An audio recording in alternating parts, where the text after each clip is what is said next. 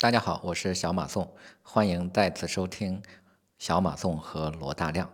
其实这一期播客呢是我和南城乡创始人王国玉汪总的直播回放。汪总20多年前从安徽来到北京，算是白手起家，同卖这个鸡翅、鸡爪、什么羊肉摆摊开始，最后在南城做了一个电烤羊肉串，再后来呢，就发展成了现在的南城乡。目前南城乡在北京有130家门店。南城乡号称是快餐界的平效王。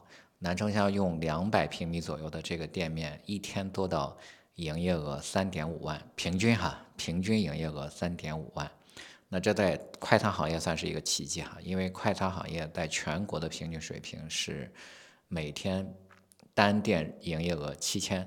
南城乡是它的行业平均水平的5倍。那这次呢，我们就主要来了解一下南城乡是怎么做到高于同行这么高的水平的，甚至南城乡比麦当劳的评价还要高。那我们就来了解一下南城乡究竟是怎么做到这么高的评效的。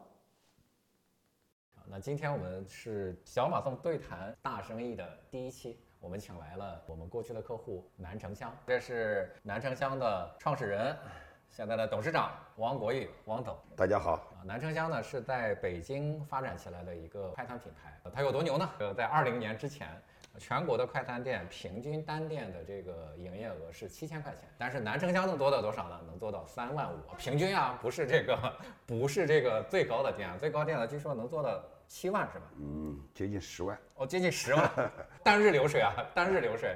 那今天我们就跟王总聊一聊，就是怎么才能够做到这么好啊，是吧？今年呢，确实是情况呢又比较特殊。我想先问一下王总，就餐饮行业其实是面临着挺多困难的啊。那我想问一下，南城乡今年咱们的这个经营状况是一个什么样？所有的大大小小的餐馆都有影响。那对我有多大影响呢？我跟朋友就这么回答：少赚钱了，就是少赚钱了而已。可能跟这19年比的时候，收入就大概7-8成吧。也就是今年确实影响最大是今年了，那就是因为咱们集中在北京了啊。对，这个5月份北京有这个北京它就是一反复的一直折腾来折腾去，尤其最严重就是5月份。对，5月份整个堂食都全部停掉了，但是我们好的啦，我们有外卖，我们外卖几乎是没耽误。因为疫情的时候，外卖还反过来还增长，但是你堂食停止，那还是不能挣钱的呀。所以说呢，1到5月份我们基本上那个就持平了，到1到6月份持平了，7月份8月份就开始盈利了，开始挣钱了。但是实际上挣钱了啊，要跟往年比啊，还比不上去年，钱没少卖。钱多卖了，我的店的数量呢增加了嘛？门店数增加啊，门店数量。其实疫情3年，我的整个门店数量是翻了1倍，我门店数量增长就是7-8月份钱比去年、前年都多卖，但是利润下降了。这关键是大环境还是不大好，就发现钱不好赚了，大家都不挣钱，你的利润就没那么高了，我们也不敢随便提价呀。所以这整个大情况也就这样，就是。但是我们好的了，我们员工工资正常发放是吧？就是员工的奖金少了啊，就是疫情最严重的时候呢，就是我们的员工要生成基本上的收入要保证，就是奖金少了，没有过去一下子奖金那么多钱了。其实还不错了，对，因为我昨天直播的时候，我是叫百福集团吧，还是那个王小龙王总，他说：“哎呀，我们非常羡慕华为，到今天为止才喊出了这个要过冬的这个口号。”我记得今年上半年我听过，当然是某一个头部的餐饮品牌吧，我也不说名字了，就他的这个店长据说是只发50%的工资了，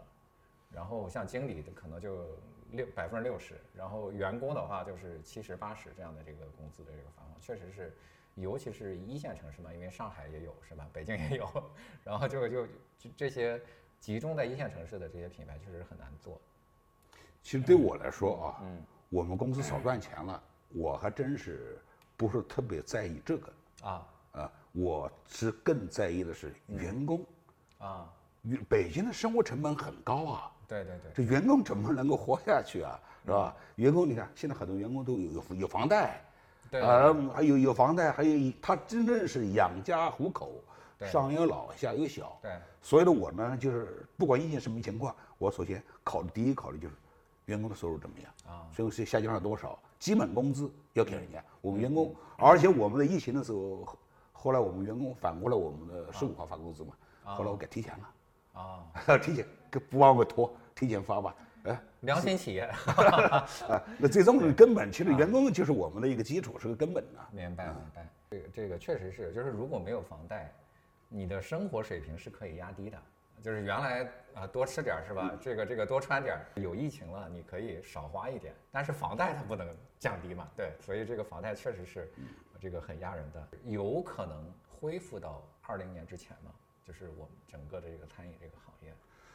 我现在是按最坏的打算在考虑，最坏的打算现在是呢，恢复当然能恢复是更好了，但是我思想准备就是最坏的打算，就是还是像这样，像今年这样是吧？就是要打持久战，持久战怎么能够坚持得下去？现在就是疫情，是影响是一方面，但是我影响还有更多的很多的方面，方方面面的啊。觉得疫情好了，但是会更好，疫情恢复，但是我相信疫情会平稳一点。但是疫情平稳了以后，也不会很难恢复到19年那个水平了。明白，明白。也就是说，做最坏的打算啊。明白。那个刚才有人在这边问啊，就是说，咱们10分钟出餐，怎么能保证像这个烧烤？我记得烧烤好像是不在这个10分钟之内的这个承诺，是吧？它是烤鸡翅啊，或者烤大腰子啊，这些。羊肉串是10分钟，不出餐，就所有的基本上所有的产品10分钟不出餐简单。啊，但咱们是现烤嘛？现烤。有人问这个为什么这个羊肉串可以保证说10分钟能够出来？烧烤你不看见过吗？正常的6分钟绝对能熟。啊，是吧？电烤串，因为我们的串是现穿现烤啊，名厨顾客能够看得见，看那个羊肉串穿出来，鲜肉穿出来。然后看到哪里点的单羊肉串，然后在烤箱里面烤，基本上小了啊，看一下，基本上6分钟就烤熟了，然后再送到餐桌，10分钟还是可能做到的。明白，明白啊，我就还是问一个大家特别关心的这个问题啊，就是南城乡这个坪效是很多同行非常羡慕的啊，那个。据说就是，当然也是正常年份啊，就是全国的快餐店平均单店的日营业额应该是7000，但是南城乡做到了平均35000。我就想问一下王总，你们是怎么能够做到的？这个，而且刚才有人说你是不是有虚高是吧？这个是实收还是说这个就是这个外卖的这个就是算这个有没有算打折的这个东西？很多人都尤其啊。3、4线城市的人，你觉得一个小店，100多平米，我们甚至有的店还不到100平米，75平米，那叫35000，那再那何止35000啊？那就75平米的一天5、6万块钱，人家都说怎么做得出来的？那就是你要首先敢想嘛，首先的这个你比如那个75平米的一个店，我们店没有设计的是没有仓库。没有仓库，我有中央厨房啊，我中央厨房一天配货3次，也就是说，那你省了一些这个后厨的啊，对后厨啊，而且我外卖，尤其小店，我外卖占60%啊，那我们要出餐要快，那你快餐你觉得要快，明白啊？你快翻台啊！你比如我为什么10分钟不上餐免单？10分钟不上餐免单，我们一年免餐免100多万，那个就花了这100多万，把我们家人逼得要快。其实顾客是很在意快的，快了以后顾客很高兴和很满意，但是我们的翻台也就快起来了。明白啊。但是你看啊，一个是一快餐店，你卖的钱多，那就首先你的客源在哪里啊？你的客源那就是要做性价比，其实最终就是性价比。那南城乡呢，很多的品牌都是为了做大，那我们提出来做精。不做大，做精。我们提出来一个店要对10个店，一个店对10个店的话，那我就给我们团队来想，我说我们要开那么多店，开加盟店能开个几千家，我说我们南城乡的店一天1乘10，现在130多家，那不就1000多家了吗？是吧？你没必要非要开了很多的店呐。嗯，你首先你要吸引客人呢，就是首先超级的性价比。嗯，什么？超级性价比呢，就是呢，东西要好啊，还要便宜。其实道理很简单，性价比就是东西要好。你比如我们用的是新鲜的，你羊肉串就是新鲜的，顾客看得见的，现穿，现卖。嗯啊，新鲜的东西要好东西，食材还要好，你觉得要好食材啊，那你就是卖东西要便宜啊，这就是一个又好又便宜啊，所以这个做起来呢，其实呢，自己要下功夫了。嗯，所以有些人想，哎呀，我们弄个预制菜是不是简单一点呢？嗯，我可以这么说啊，餐饮人对预制菜不要抱多大的幻想，所以做餐饮人你就下笨功夫啊，这个便宜的话，很多人说你便宜我都卖便宜一点，嗯，我怎么卖便宜？那就控制成本嘛，嗯，成本怎么控制？嗯，很多人说我买便宜食材，我给他压价，嗯。节约水电，那没那么简单，那些控制那个都不用说了啊，谁都会知道。那控制成本的话，你比如我们不打广告啊，但是我每年我花2000万，嗯，水果，比如免费的水果，嗯，水果嘛，咸菜嘛，一年2000万，顾客免费吃啊，对，人均消费就20多块钱，水果那个让免费吃，2000多万那干嘛？2000呢，直接其实给回馈给顾客，嗯。是，其实也在提升性价比。嗯嗯，其实我们找小马宋老师，我觉得呢，我并不是刚开始我认识，我没觉得小马宋那个品牌多响，但是呢，东西做的确实好，哎，我是最满意的啊。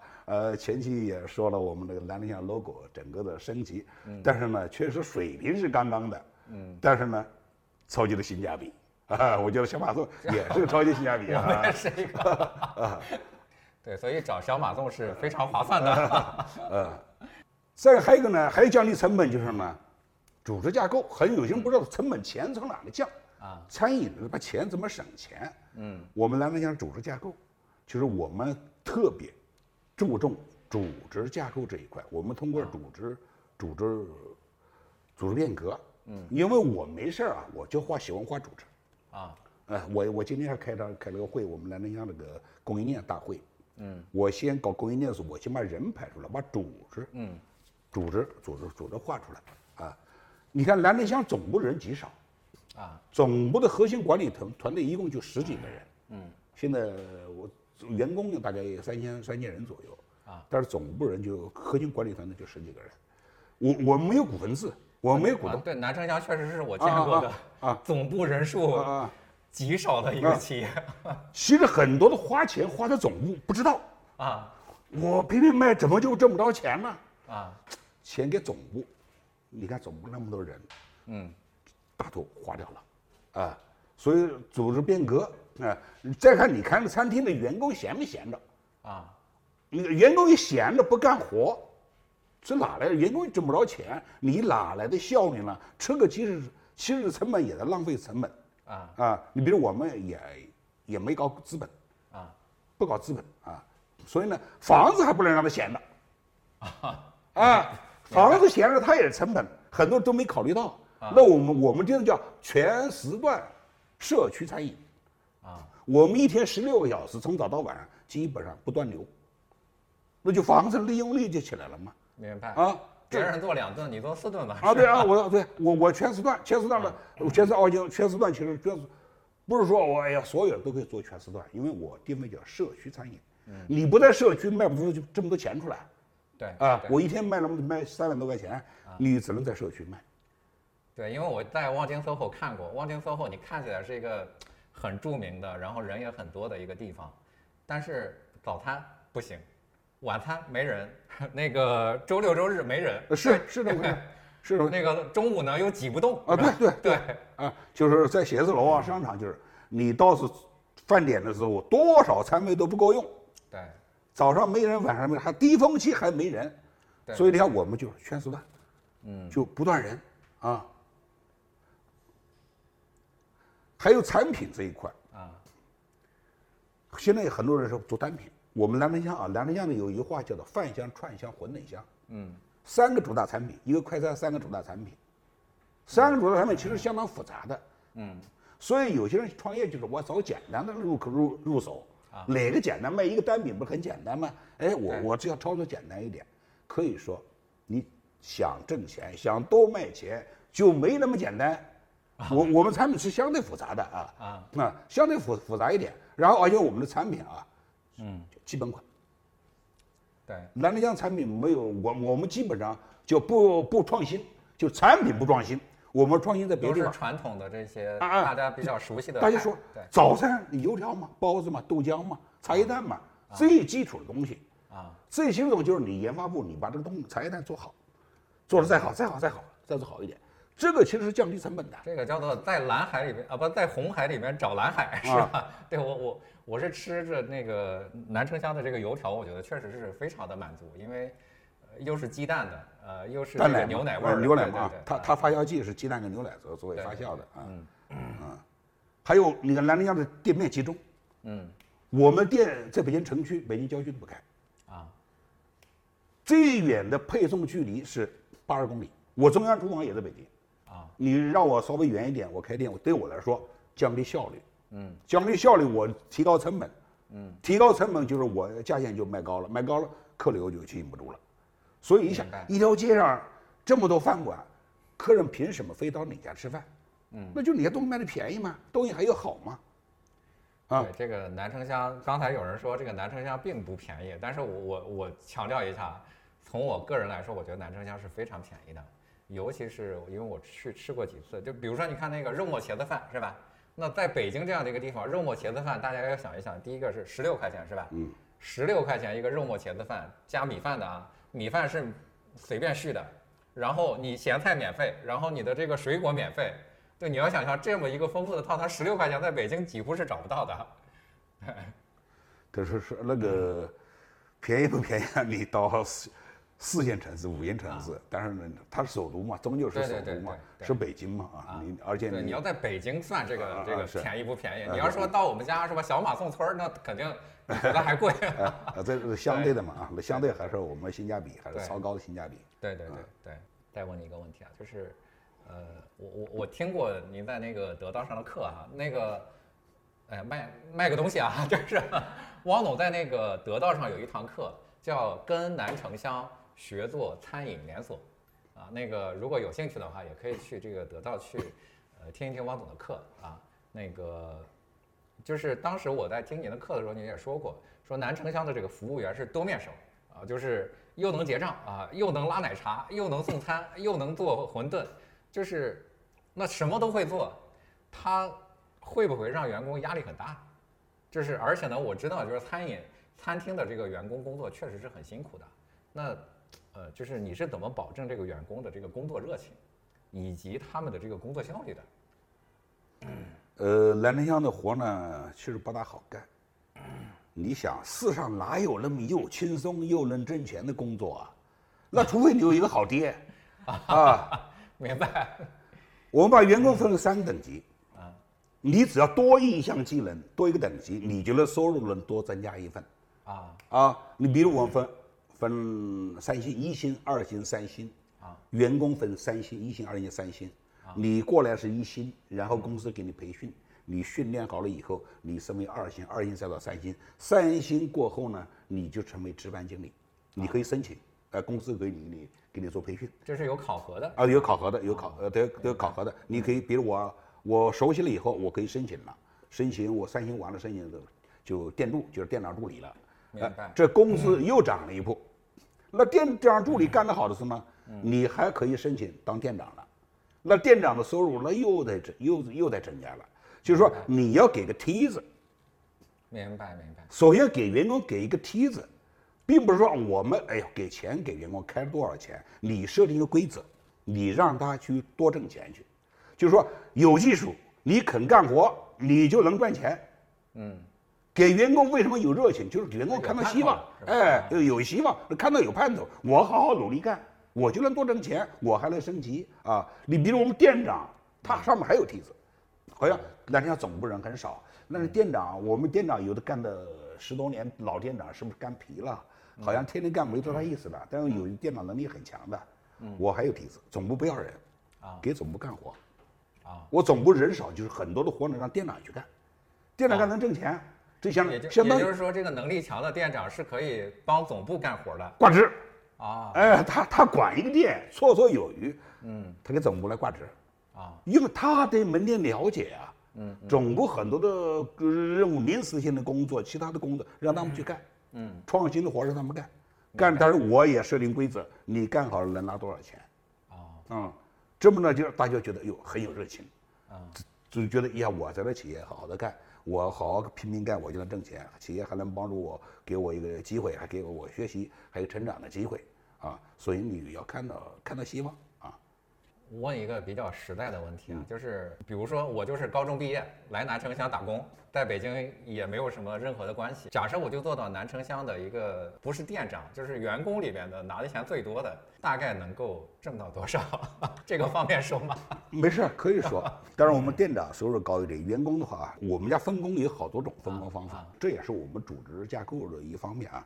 你比如我们炸油条的，很多连锁店油条就不好搞，品质不好控制。那我们有中央厨房，我们总统一把油条坯子，新鲜的、保鲜的送到门店，你只负责炸，给你培训一下。油锅现在电的嘛，温度好控嘛，你这拉擀面，往里油条一炸，炸出来然后翻滚，炸出来就行了。这个早餐这个工程怎么办？我想着记件子，你是一个正常员工，你早餐你负责炸油条，你炸一根油条我给你5毛钱，你早上能炸几百根油条，这个相当于有绩效工资是吧？啊，对对，有的是绩效的，计件工资，分钱方法是不一样的啊。但是你炸的油条炸不好，你会承担责任的。这油条作废了以后，你也承担责任的，这样他责任心有了。他就是说，油条你每个店里卖的钱多钱少，他没标准啊，不知道给他排班排多少人呢？他有店炸500根，有店炸1000根，你要排多少人合适？他总觉得呢，你要给他公司给他发工资的话，本来一个人搞定的活，我一个人忙不开呀，你要给他两个人又没活干，你给他计件的时候，他自己会算计了。我一个人就能干是吧？哎，你一个人不够，他请钟点工，请一个钟点工，他给他开工资，你给我帮忙2个钟头就行了。我的钱就给他给钟点工那钱就行。你比如我们串羊肉串也是，我们羊肉串承包给你，你也是我们员工啊，但是我根据你卖羊肉串的，卖多少钱，我给你多少钱。所以他们几个烤串工一个月挣2万块钱、3万块钱都不叫太多，是吧？都很正常啊。一个烤串的可以拿2万，是吧？那很正常的。但是现在超出了我的想象。现在疫情有影响啊，但是我们那一个炸油条的一个月能挣多少钱？炸油条1万多块钱还是好挣的，拿到1万多。他不光炸油条，他过了早餐，他以后他可以继续上班，正常的班。有他可以中午再做别的。对了，他就是普通的正式员工，其他员工做早餐继续上，他无为早餐这一块，他责任心更强一点，更努力一点。我在发了这个预告的时候，有人还问，就是说他们店里边也做这个早中晚这个排班嘛？他就说早餐和中餐，我这个午餐和晚餐之间这个排班交接啊什么的，他就觉得很复杂。南城乡会有这个问题吗？他很多人排班啊，他这个排班排不好的话，确实呢，有时人多了，有时人少了啊。因为我们排班可能3班4班，你可以这么排啊。正常是早班、晚班，中午饭点是交叉。早餐完了以后，过了中午饭点了，这个时候早班就下班了。那第二个晚班是在过了10、11点、10点的时候，开始中午忙的时候，他开始上班了，也到晚上。是，这两个综合中午最忙的时候，正好两个交叉，人最多。然后你还可以呢，人家就是还排班，就是比如有些人上跳板，早上上一会儿，晚上上，晚上再上一会儿啊，对对，还有这样。然后你还用计件工嘛，就是钟点工嘛，计件工有时候计件工、钟点工就是人不确定的时候，啊，他可能就这2个钟头忙。那我就请小时工嘛，钟点工嘛。那这个排班系统是总部的一套这个系统来做，还是说店长自己来排班？店长自己排，店长自己排，总部是教他们，然后我们慢慢自己也店多了，然后总部会也给他们做培训，也给他们找跟其他店里对比，他很多东西呢，经验呢是来自一线的。一线，比如这个店里，这个店长他们店里用工程用的最少。哎，我们两个店钱都卖一样多的，你为什么钱就花多了？这是你把你经验分享一下。哎，我这么排班的，我用工时，所以我们总部的工时对每个店的工时是有监督的。同样的钱，工时超了，总部会慢慢根据数据，根据每各个店的做分析，然后给他们一个参考值给他们，然后就给他们这个培训。这个排班这确实是呢，也是一项技能。好，那个我再问一个问题啊，就是从我的这个体感上来说，我年龄也比较大了，对吧？那个我是98年毕业的，但是我01年又来北京那个上学啊，就又读了一个 MBA。那我那个时候就是看到说，餐饮行业其实是有挺大的变化的。我01年的时候，就大部分都是街边店，很大的店，包括西贝那个时候都几千平米，就是它其实是有几个挺大的变动的。早期的这个街边店，后来呢就shopping mall出来，购物中心，然后再后来呢又有外卖。那我就看到说，它每一波，你看像街边店的时候，什么小南国呀，什么这个俏江南呀，有好多这种这个街边的这种店。那再后来，购物中心就会出现了西贝啊、云海肴啊什么，就这样的这些品牌，绿茶啊什么的这些。那到了外卖的时候，又有很多这个借着外卖这个，你看什么韦小宝啊什么，就很多的这种靠外卖出来的。就是我发现说，南城乡就20年来，就是它岿然不动，就是从街边店到shopping mall到这个外卖阶段，就是它不同的这个变动，南城乡一直在，就是做的还不错。你是怎么去适应整个的这个市场的这个变化的？其实我南城乡24年了，24年现在疫情实际上受影响，钱少赚一点。我觉得我们家现在目前还是比较青春活力啊，所以我们对未来我还是很有信心的。那未来呢，我们南城定位为100年企业啊，就是你能不能够活到100年？所以我们南城乡不是说未来做多大的企业。未来要成为上市公司，这不是我想要的。我想要的就是100年企业。一个企业能不能做得多久，它必须要穿越3个周期。第一个是成长的周期，成长的周期就是我们店刚开始也是街边店，永定门烤羊肉串的，现在到100多家店了。以前一个是家族的一家子亲戚在一块，我带他们到北京创业，那现在是几千人的团队了啊。这个时候成长，这个成长的时候，有些很多企业就长不大，长到一定的规模啊，它就不行了，对，它就长不大了。长不大很多，尤其呢，餐饮，我们做快餐的，它30家店是个门槛，啊，你看我们现在，我觉得现在130家，我感觉南城乡可能在100-200家的时候还是个门槛，有的这个门槛就突破。当你的规模扩大的时候，连锁店你就开始做标准化，标准化以后，然后你就能做好了以后，你就可以复制了。还有一个呢，人多了怎么管？那就是开始要做企业文化了啊，就抓企业文化，要用相同的人了，不相同的人，道不同的人，你不能走在一起了。这是就开始就要做企业文化，这是第一个是就是成长的周期。第二个周期呢叫市场变化的周期，其实一个周期比一个周期更厉害。很多企业在不适应市场的变化就死掉了，尤其外卖干死了一批企业。8项规定又干死了一批企业，对，马上预制菜会干死一批企业。以前我们刚才创业，我们商场哪有吃饭的，是吧？商场就是卖物的。对，后来现在上面冒，原来在那个原来逛商场就是西单啊，说西单那边一个餐厅都没有，对啊，就是买完东西我对的要回北航吃饭，我那个时候啊，对，他这也是市场发生变化了，对，又突然商场你们开始吃饭了，尤其这个外卖大家都搞迷糊了。这个是个周期的变化，很多企业这个企业市场变化，它就适应不了啊，最后也就死掉了。第三个风险就是不可预测的风险啊，黑天鹅啊，你像疫情，对，这个疫情会干死一批企业，但是我们不要认为这疫情呀，突然我赶上我倒霉了，赶上这个这几年赶上不好了，赶上这个新冠了，你要想不可测的黑天鹅肯定有的。没有新冠会有别的灾难，绝对是有这个天灾。10年、20年是一个周期，我们未来也考虑，再过多少年以后，肯定还有下一个周期。那就是你这个风险你也得扛过去，这风险就是说你要提前做好准备。所以到新冠来的时候，我们一点没感到奇怪。不要说哎呀我活不下去了，我没现金流了。我跟你说，你早干嘛去了？餐饮现金流是最好的，就是我们为了不贪大，我要做精。家里始终留有余粮啊，你要考虑啊，我们家里存点粮啊，假如来了灾难怎么办呢？你要扛着要过冬啊，你早就要做准备。很多人就是盲目扩张，那我们就说我没钱了，我不盖店，我还不盖银行贷款啊，我不敢贷款。就是假设就是北京封城了，南城乡能挺多久？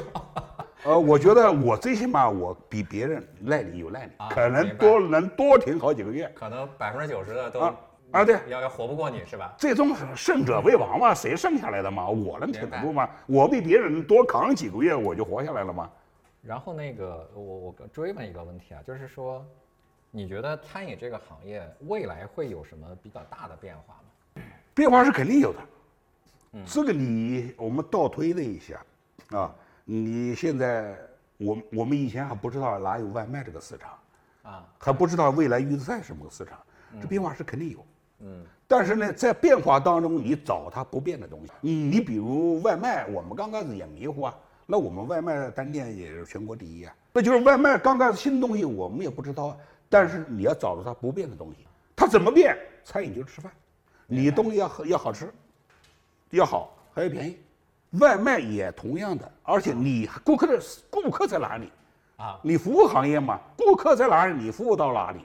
顾客到线上，我到线上服务去。外卖的时候，顾客要好产品，我给你做好产品；你要便宜，我给你便宜；你要服务，我给你服务。什么叫线上服务？很多人不知道什么叫线上服务。我们刚开始做的时候，顾客有投诉，你的店长你解决；顾客问题你解决；顾客有什么不好的东西说问，跟门店一样。顾客这段时间我买了东西以后，我跟你回话，你都不理我，顾客慢慢就把你忘了。他有抱怨啊，或者我今天送完了以后，你要给他回个话，对不起，我该赔你的赔你的，产品不好该换你的换你的，就是店长第一时间你要回答人家啊，就是同样还是服务，做产品。那现在顾客到底在哪里？在线上，我就服务到线上去。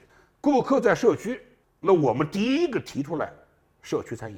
全时段社区餐饮，其实顾客现在很多顾客，你看那个懒人经济嘛，他有很多人也不出门了，可能在社区更方便一点。那我把店就开到社区去嘛，所以你的坚持顾客的需求，永远做你的产品。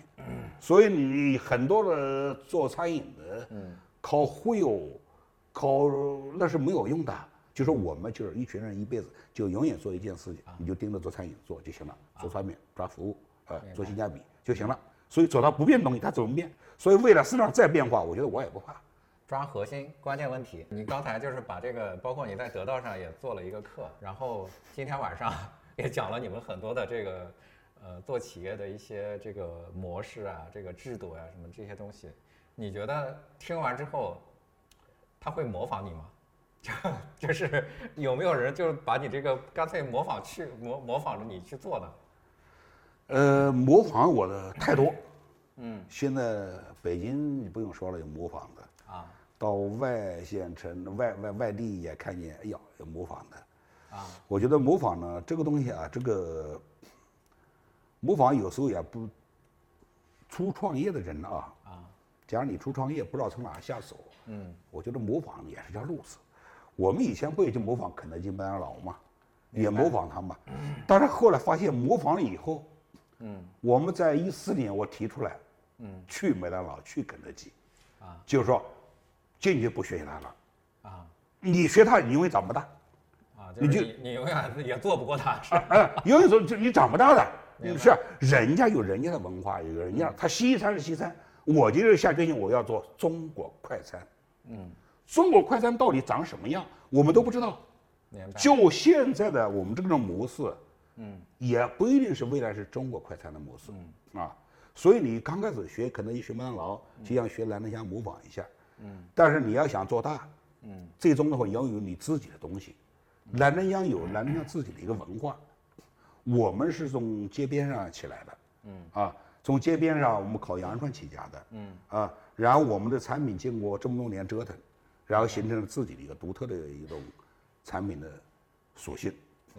它模仿最简单就是形统，啊，装修你可以模仿哈，有按照你给我设计的 logo， 人家也是一样 logo， 外面装修也跟我一模一样，餐桌椅都一模一样，工服都一样，产品也一样，但是呢，就像你买个手机，山寨的，你知道山寨的，你会买吗？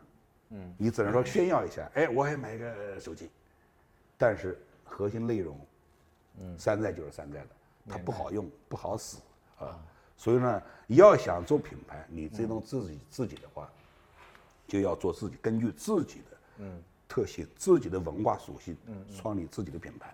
所以你不要盲目的去模仿。明白明白。我看南城香在北京也做了20多年了，就是这也很神奇哈。就是我发现说，中国的快餐企业大部分大部分其实都固守在某一个地方，就比如说济南的那个叫什么超一星，然后像四川的那个乡村鸡，然后北京的南城香，都是在当地做得非常好，为什么不能出去呢？我们现在啊出去也能出去，但是对我来说的话啊，还不是时机，因为中国的餐饮跟那个肯德基、麦当劳、西餐嘛，我也在分析这个问题啊，它还是不一样。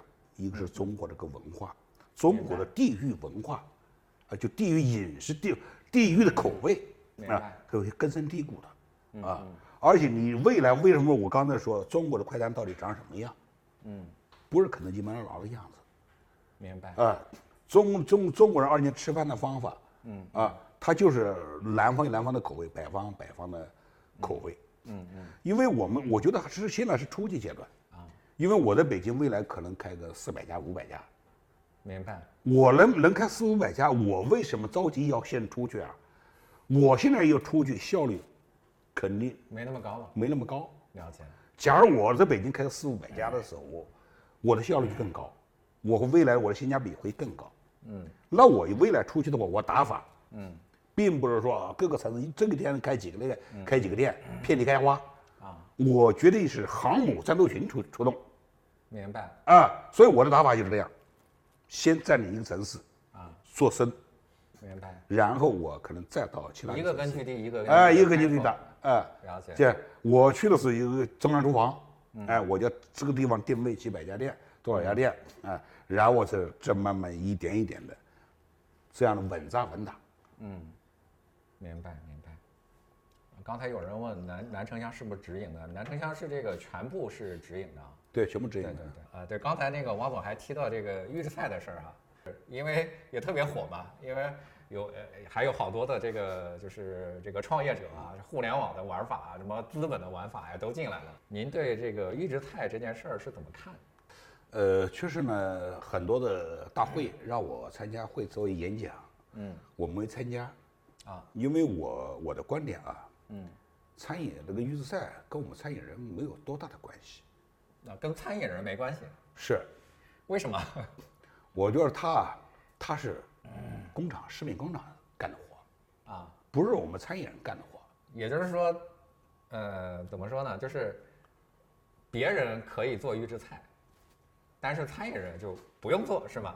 餐饮人做预制菜是跨界了啊，他不最多是给你供应食材，人家做好你觉得能用你就用呗，你不能用你就不用嘛。明白。但是现在预制菜到底定论什么叫预制菜，现在还没有完全的定论啊。明白。你比如现在你不提预制菜，那很多门店已经在用，比如苋菜啊，切好了苋菜啊，明白，就给门店用嘛。所以我觉得餐饮人为什么炒作这个预制菜，是吧？我觉得我们不用关注它，啊，我就不用有合适的人家给我供应商供应我合适的东西我就用。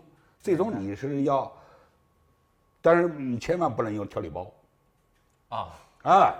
调理包会干死一个企业，因为我就干了。为什么？我以前我在10几年前啊，我就是用调理包，我用了很早的。后来就改了嘛，差点把企业都搞死了嘛。后来我们南城香2014年变革的时候，就是把去调理包，你的餐厅，你的旧的顾客要的现做，新鲜现做就好吃，啊，你别说我的技术多好多好，不是现做的，不是新鲜的就不好吃，啊，大多数菜那除有咸菜那不是新鲜啊，是吧？你不能这么说啊，比如有一梅菜扣肉。它回锅肉，它可能就是现在隔了一夜，它或者更好吃，是吧？但是预制是，所以呢，根本就是餐饮，你的根本就是要好吃、现做、新鲜，啊，虽然很麻烦啊，所以我觉得餐饮人不要在意预制菜。了解了解。那我说个问题啊，就是我去吃南城香的时候呢，我经常会这么干，我让他给我打包一份这个馄饨，我回去呢冻在家里边，然后我想吃的时候呢，我就会煮一煮。那有没有可能说南城香会把你这个馄饨做成冻的，然后顺便卖给顾客一份的？那样做我暂且不想做啊，因为它不好啊。鲜的就是鲜的，冻的就是冻的。明白。如果我想做的时候啊，那我有可能另外起个品牌，嗯，就像超市里那个速冻的馄饨、速冻饺子一样的啊，单独是一个工厂工业化生产，单独一个生产线，它必须机械化做，是吧？那你买我回家冻，你还是不如到超市去买个回家冻。啊，我就直说了，说吃我们家馄饨你就吃新鲜的，我们是手工包的，新鲜的，新鲜配送到门店的，啊，我们是不让它冻死的，在门店冻死了以后，我们店长会处罚，这个产品叫不合格，我们可能这直接作废，你还买回你还冻，我们把它作废了。了解了解，那个咱们也说到说这个。员工的这个收入确实挺高的，我其实没有仔细了解过咱们员工的收入啊。据说咱们的店长一年能挣上百万有吗？没有，那个最多的几十万块钱。几十万，那一个烤串工能够做到20-30万，我觉得也是一个很好的一个收入了。就是像南城香的这样的一个激励机制，它除了这个钱之外，还有没有别的？那个，比如说什么企业文化呀，什么个人荣誉之类的这些。当然，那个员工啊，是钱肯定是啊，那个这就是分钱嘛，分钱的技巧嘛。嗯。这个所有的做餐饮老板都会想这个分钱，就是设定规则，让大家去挣钱。嗯。并不是说老板给钱。嗯。很多的朋友到我来学了以后，我还大方一点，我也给员工都开多少工资。啊，你开多少，员工也积极性也调动不起来。为什么？因为你要设定规则让他去挣，老板不能给钱给他。也就是说，比如说你给他开100万的工资，其实本来不是一个很好的一个方式。啊，不是，绝对不是的。啊，明白。就是说你设定一个规则，就是说他也感觉是凭能力，挣出来的钱，人要设定一个公平的，就是多劳多得了。哎，对啊。就是说，你比如我设定指标，你做到什么程度？比如我们一个店长，你把这个店利润指标做到超指标了，而且顾客满意度做好了以后，你就能拿这么多钱出来。他就说我努力了，啊，我实现了我的价值，这个钱是我该拿的钱，是我自己挣出来的钱，不是老板给我的钱。明白。但是比那个分钱更重要的啊，那是企业文化。你比如我们那个疫情，2020疫情刚开始的时候，我们是20年的2月份是几月份？那个疫情刚爆发的时候嘛，开始也没心里没底啊，我以为几个月就过了嘛。我们家呢尽量的余粮多留一点啊，然后我们员工集资自救。然后我们3天的时间，我们筹了1800万，员工自发的，还有的员工就刚来1个月，看大家积极性都这么高啊，都在北京打工的，哎，他也一下子也拿出3万块钱出来了，有的就会跟亲戚朋友借，就说呢公司不能倒下，啊，20年大家很恐慌，也不知道什么情况啊。就说呢，他觉得呢，我每个人跟公司都有很多关系，跟公司有切身利益的关系。我们公司旺季的时候挣钱的时候，生意好的时候，他也能多挣钱。所以你看，那个我们就是在疫情的时候，我最关心的员工收入啊。明白。所以你看，我们用人的方法还是这企业文化，就是说你企业到一定规模的时候，你要用什么人？选什么样的人，叫志同的人走在一起。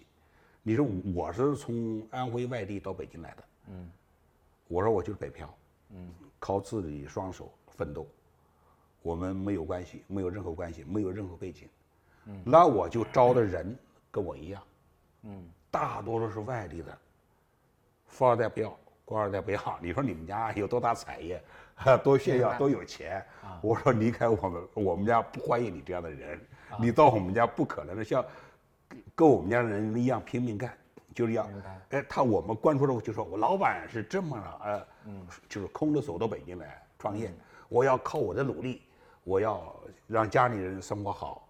啊，多挣钱，然后我还能买得起房，还能买得起车，所以这样的人都在一块来了。哎，我干的有奔头，大家互相都不嫌弃，反过来富二代还嫌弃你，官二代就嫌弃你。那你官二代、富二代，你别来了吧，你跟我们在一块起哄干嘛呀？所以这就是企业文化的建设，就是要靠自己的奋斗。所以我们南翔提出或就是笨人，用笨人，我们不是要南翔人都不是特别聪明。啊，都是用笨人下笨功夫干笨事情。明白，这个还挺好。这个我听着我还挺感动的，就是员工自费筹集了这个钱来救公司，这我觉得99%的企业是做不到的。那个企业不好了，那跟我有什么事儿是吧？我还是对，我回答一个问题啊，就是刚才说有人说什么南城乡的这个油条9块钱，不是啊，南城乡油条是3块钱，3块钱，2块5啊，2块5啊，对，2块5，而且非常值当，这么大油条，对，就是那是个大油条，而是牛奶和鸡蛋发的，它是没有明矾的，对吧？对，鸡蛋跟牛奶发酵，它是用鸡蛋和牛奶发酵的，所以它没有明矾，所以放心吃啊，就是不会变笨的，对，而且非常大，对，我觉得这个是非常值得的。我们刚才也说过，说咱们的这个组织制度啊，就是我第一次去南城乡总部的时候，其实我也很惊讶，就是南城乡这么大企业，3000人的这个公司，它的市场部只有2个人，对，这是我见过的人数最少的市场部啊，就是尤其是这么大规模的这个企业，就是，但是呢，我从外面看，你看南城乡有很多万单店，就是那个外卖是吧？有万单店，然后宣传也做得还不错，就是你怎么可能会让这么少的人干这么多的事儿呢？其实我们不光我们总部刚才说了，其实不光是一个部门，其实我建议啊，所有的企业啊都一样，然后我们南翔就是一个部门只要一个老大，责任明确，只要人多了反正扯皮，企业总部人多了以后啊，他反过来责任不轻。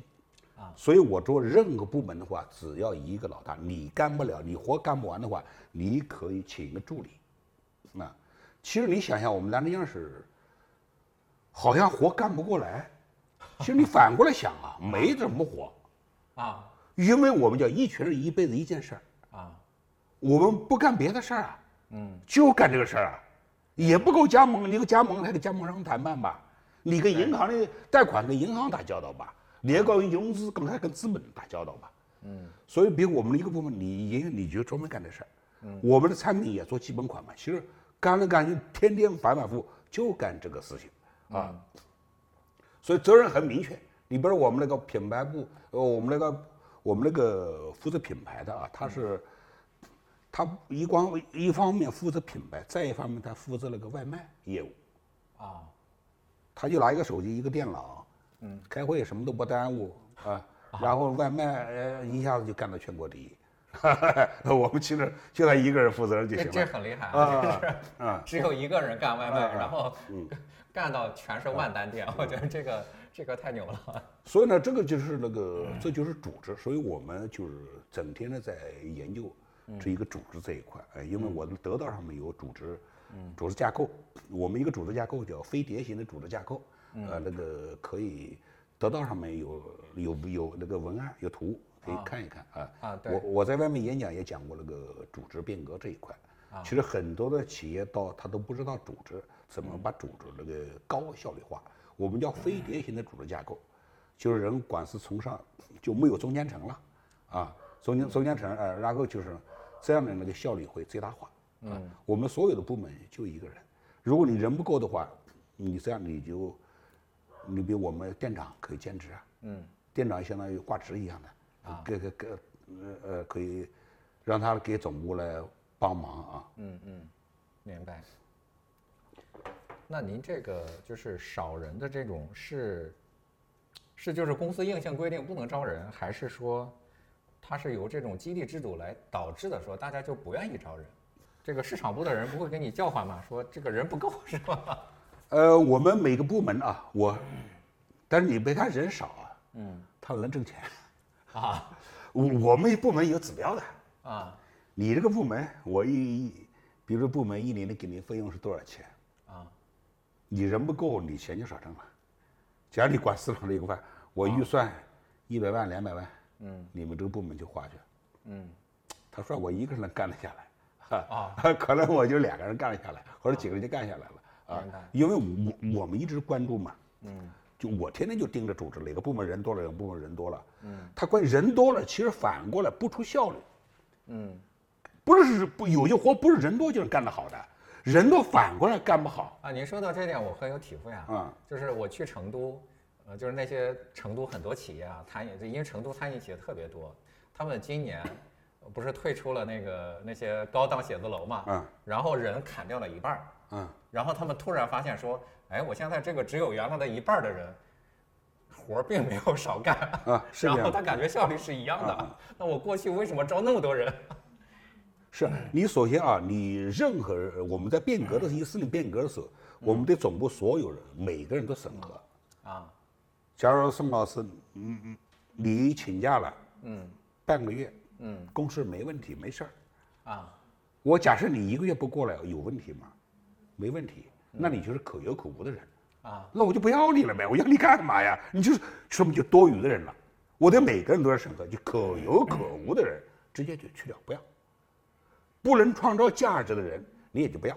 我每个人要创造价值，你一个人干，一个部门一个老大一个人的肯定价值那是很明显，账好算啊。就是你要对任何，尤其总部每个人一定要把他账算清楚，他创造多少价值啊。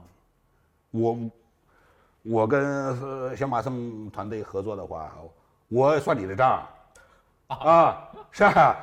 把我 logo 换了以后，我会算账的。明白。我的顾客对我的点评怎么样？我流水涨没涨？我流水没涨。我的花出的钱，宋老师、小马宋老师，你不给我挣回来，我跟你就合作，我觉得亏大了。所以我对任何，我们还是帮你挣钱了。那必须得挣钱了，必须得挣钱了是啊。所以你就是每个人的所有的总部的人，每一个部门可有可无的，就这么一个个审核他。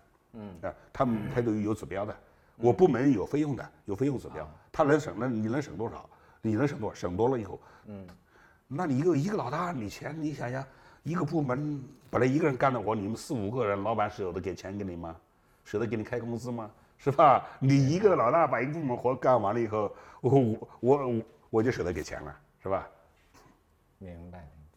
这个还有一个很有意思的事儿啊，就是，这也是我第一次在一个企业里边看到一个叫做企业宪法的一个内容啊。就是我在咱们总部，我还专门去看了一下，对，有些内容我还记得，就是叫做南城乡宪法、企业宪法啊。那个您能分享一下这个关于这个企业宪法的这个思考吗？对，就是为什么会定出那些条条框框来？这是我们的2014年的时候我变革嘛，南城乡我始终讲南城乡2014年它变革啊，2014年变革了以后，然后我每年除了疫情啊，每年我的销售额就是100%，反正100%以上的增长啊。我变革的时候我先写出来，然后我们团队还有研究啊。18条，我把那宪法就搁在墙上，只要我的朋友到我来去的话，必须把我那个宪法拍个照啊，拍个照我的18条啊，到今天一直都没改，一个字都没改啊。现在感觉好像有的东西好像过时了，但是我就不改，现在还没改，因为大家伙制定东西要改有难度的啊，因为我们现在在一个南疆基本法，今年年底要出稿了，又一个基本法啊，那我现在还是说了一个宪法，宪法到底什么意义？有什么意义？比如你一个孩子，你想你的下一代未来成为一个什么样的人？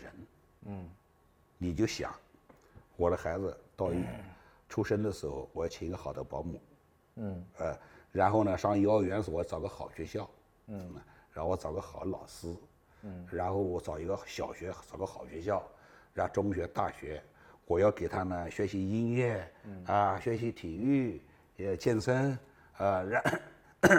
然后给他不要有那个天天玩游戏，给他不能超过多少时间啊，嗯，不要跟某些坏孩子学习，啊，然后呢，然后总之不要长大了不要抽烟，不要喝酒啊，把他的规矩，嗯，列好了。这孩子长大了以后，而且你敢给他投入，有请了好多老师，嗯，这孩子长大不会差到哪里去。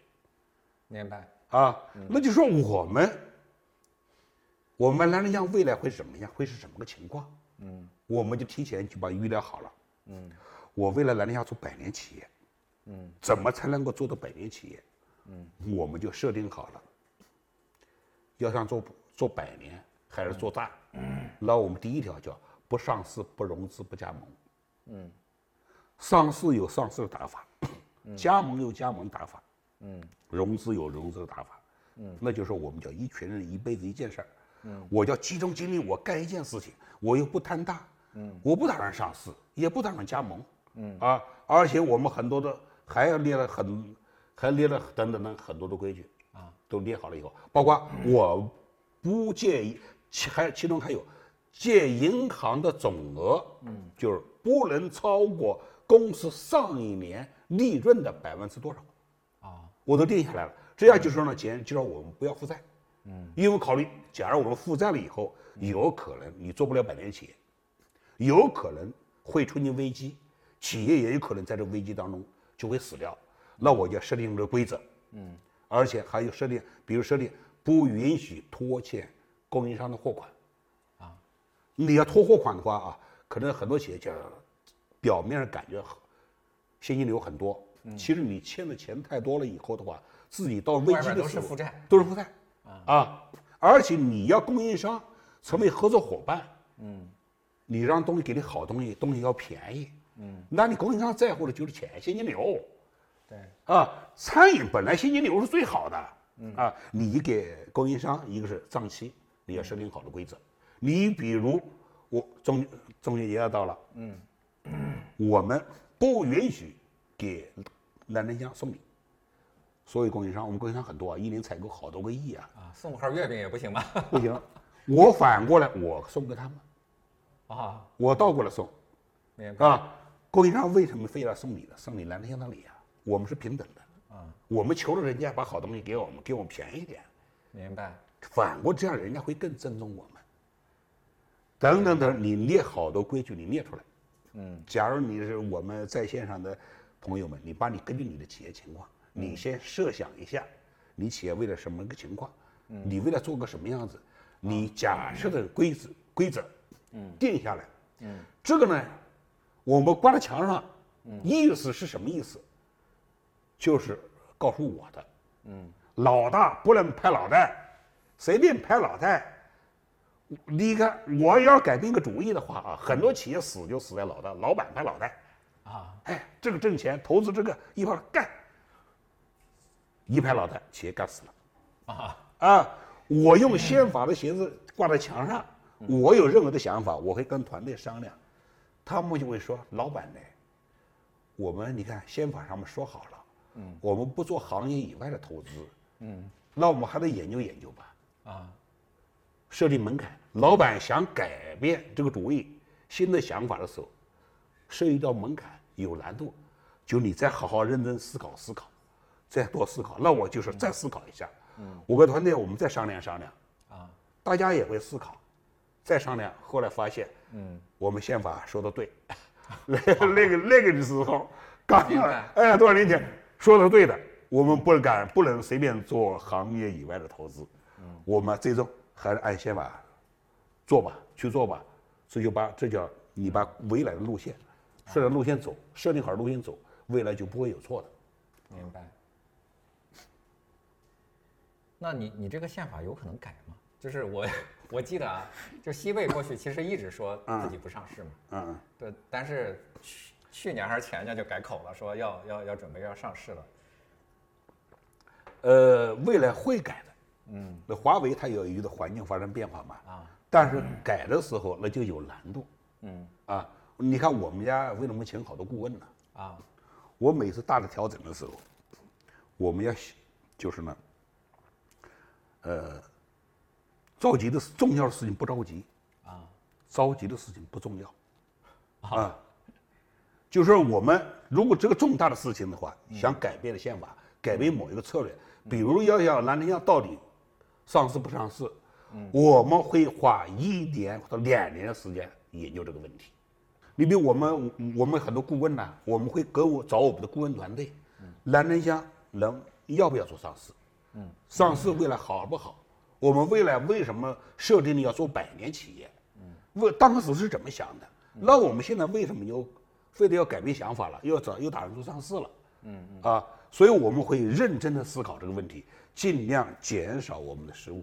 所以我们每一个战略性的失误，企业就是致命的。所以我们现在就是呢，尽量少犯错误，不犯错误。哪怕就是我们走得慢一点，这样我们会走得更久。我再问一个问题啊，就比如说南城香这种，就是走量，然后做很多店，那个价格也不贵。那还有一种企业呢，就是南城香的反面，就是比如说新荣记。对，因为我前2天去去浙江，因为新荣记是他的那个老家应该是台州临海县，那个就是新荣记属于叫什么做的都是价格很贵，然后每家店好多店都能拿个米其林的这样的一个企业，就你怎么去看？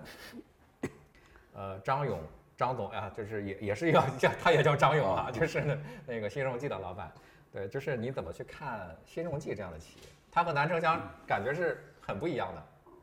是，我们正好像马松老师说的，相反的，正好是相反的。我们是大众化的路线，他们是走高端的，这个社会有需求啊，高端的有需求，我在想呢，新荣记做蓝天下做不了，蓝天下做新荣记也做不了，啊，一个在上面，一个在下面。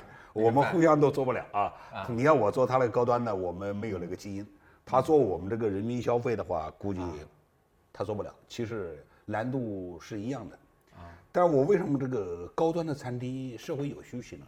需要呢？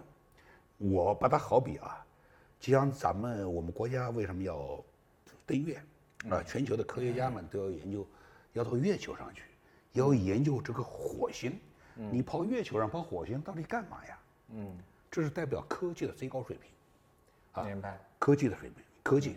那最终的话，它这个登月、登火到探测火星的技术，最终会化为民用的、为人民服务的啊，为老百姓服务的，就是航天技术，它会变成民用的啊。那我认为就是新荣记呢，它对我们蓝天下来说呢，它是航天技术，比如我们也会研究它这个产品怎么做啊？为了我们可以把它变成民用的、平民化的，用的，所以呢，还是值得我们学习的。也就是说，新荣记是新技术的探索者。所以我不提倡我们搞产品、新产品开发呢，我们做基本款啊。你比如调料汁什么东西的，可能是新荣记他们就开始研究这个东西了啊，我们就不需要研究这个。明白。我准备的问题啊，就问完了。我会在评论区看一看，大家对南城香还有什么疑问？这个我们请来汪总也不容易啊。那个，大家有什么疑问的，我们再来，我们再来问一问汪总啊。那个看看他有什么这个想更多的了解南城香的啊，就是。我今天其实也有很多新知哈，以前也没有，就是以前是做了一些高访，做了一些这个企业访谈，其实了解门店啊什么的这些情况会比较多。但是呢，今天王总又跟我讲了很多他这个管人呀什么就这些的这个制度，就是其实我今天也在学习。对，如果大家还有一些想了解南城香的一些内容，这个刚才对我就替大家问一个问题吧，就是。刚才呢，有人还是问啊，就是比如说，我记得咱们的这个组织叫非典型组织，非典型叫什么？梁总，这什么六什么叫什么忘了这个？3总6监。3总6监啊，对，一个董事长是吧？对，那一个人就比如说这个团队可能就一个副总就一总3监6理，一个总经理3个总监，一总3监6理，对，啊，那一个总监如果他就管所有的事情的话，你假设你没有备选，如果这个总监离职了怎么办？哦，现在我们总监也在计划轮岗，啊，就是呢，最终呢，不是依赖人了，就是按流程来管了，啊，那现在今年呢，我们已经那个营运部门已经换了一个经理了，就是也是轮岗轮了一次了啊，已经在轮了，最终就是企业到最后呢就是。你换了，你就是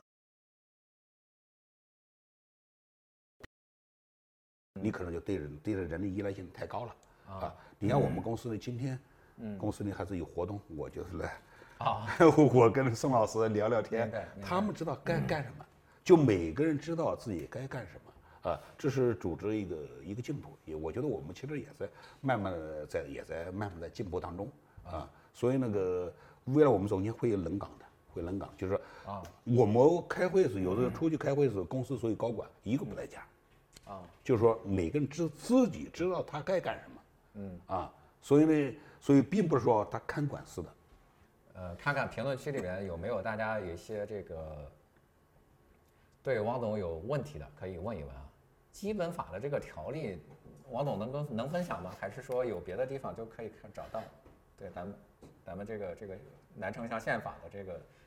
那个几条18条，这个我因为我在外面也不讲课啊，有时候呢就是可能咱们行业里面协会里面我去有一个分享，这个那个我18条没对外公布过，在抖音上面还没有全部公映，就讲了还没讲完，所以一个个的讲啊啊，了解了。如果你的私下你可以给他们拍个照片给他们分享一下吧，好嘞，看看吧，行，可以啊。那基本法呢？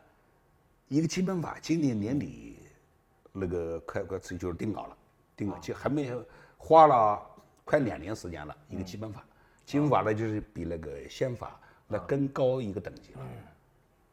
明白。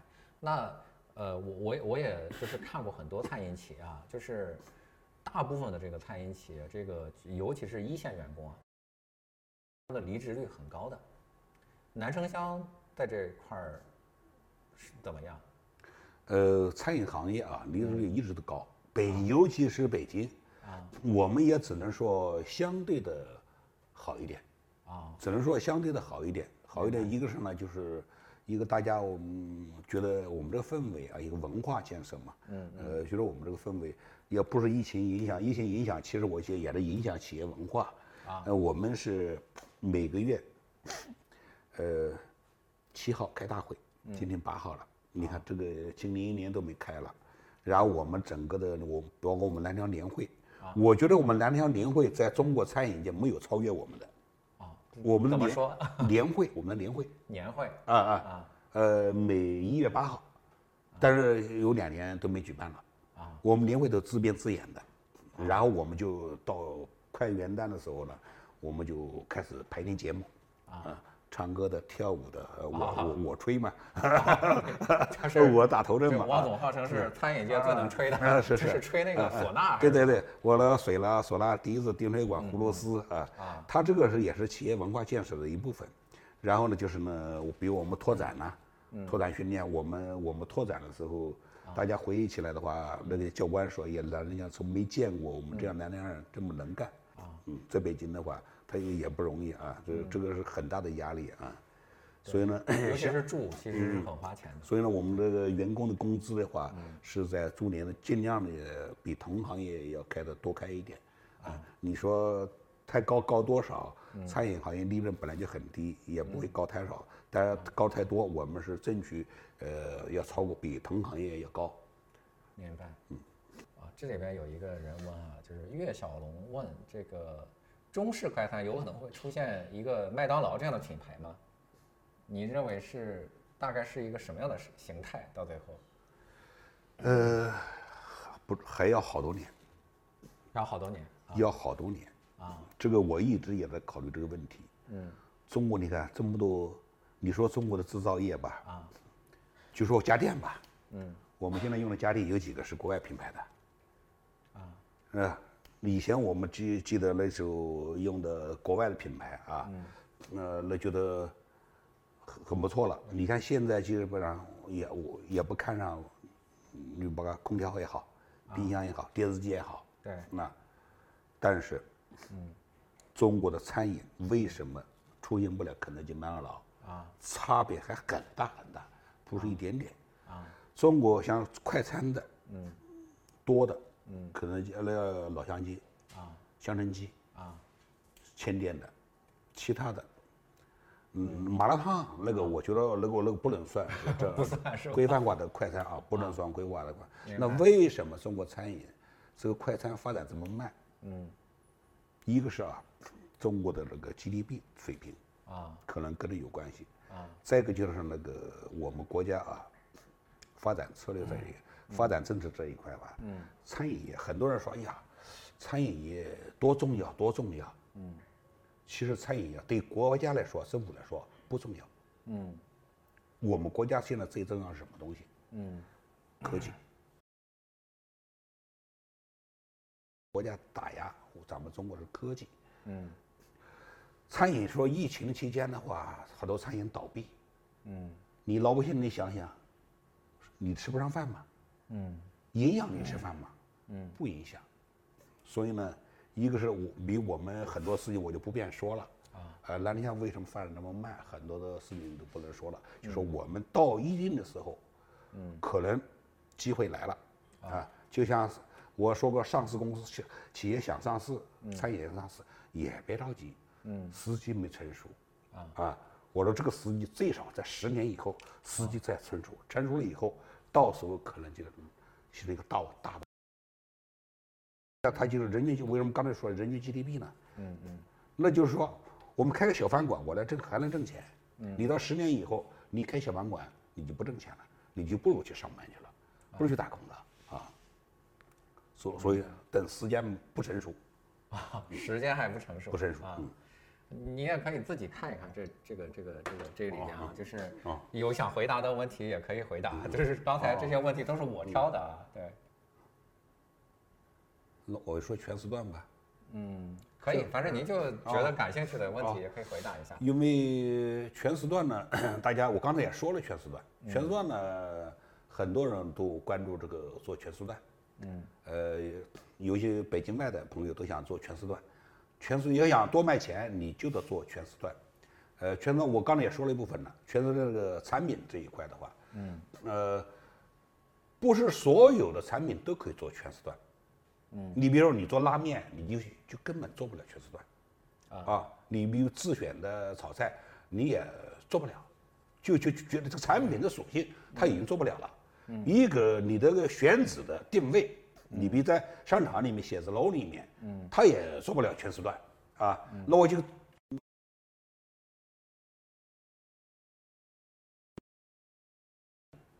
啊，你单品不行的啊。你看兰州香啊，饭香、串香、馄饨香，这个中午盖饭，我们羊肉串定位为小吃，馄饨干的、稀的，你看这个。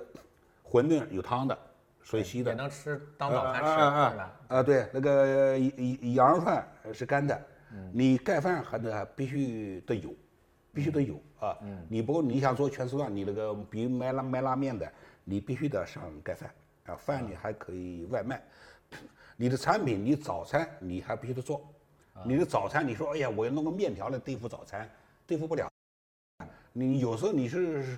想省事儿，想简单，简单不了的。你比如北京人喜欢早餐就是基本款嘛，豆浆、油条、茶叶蛋，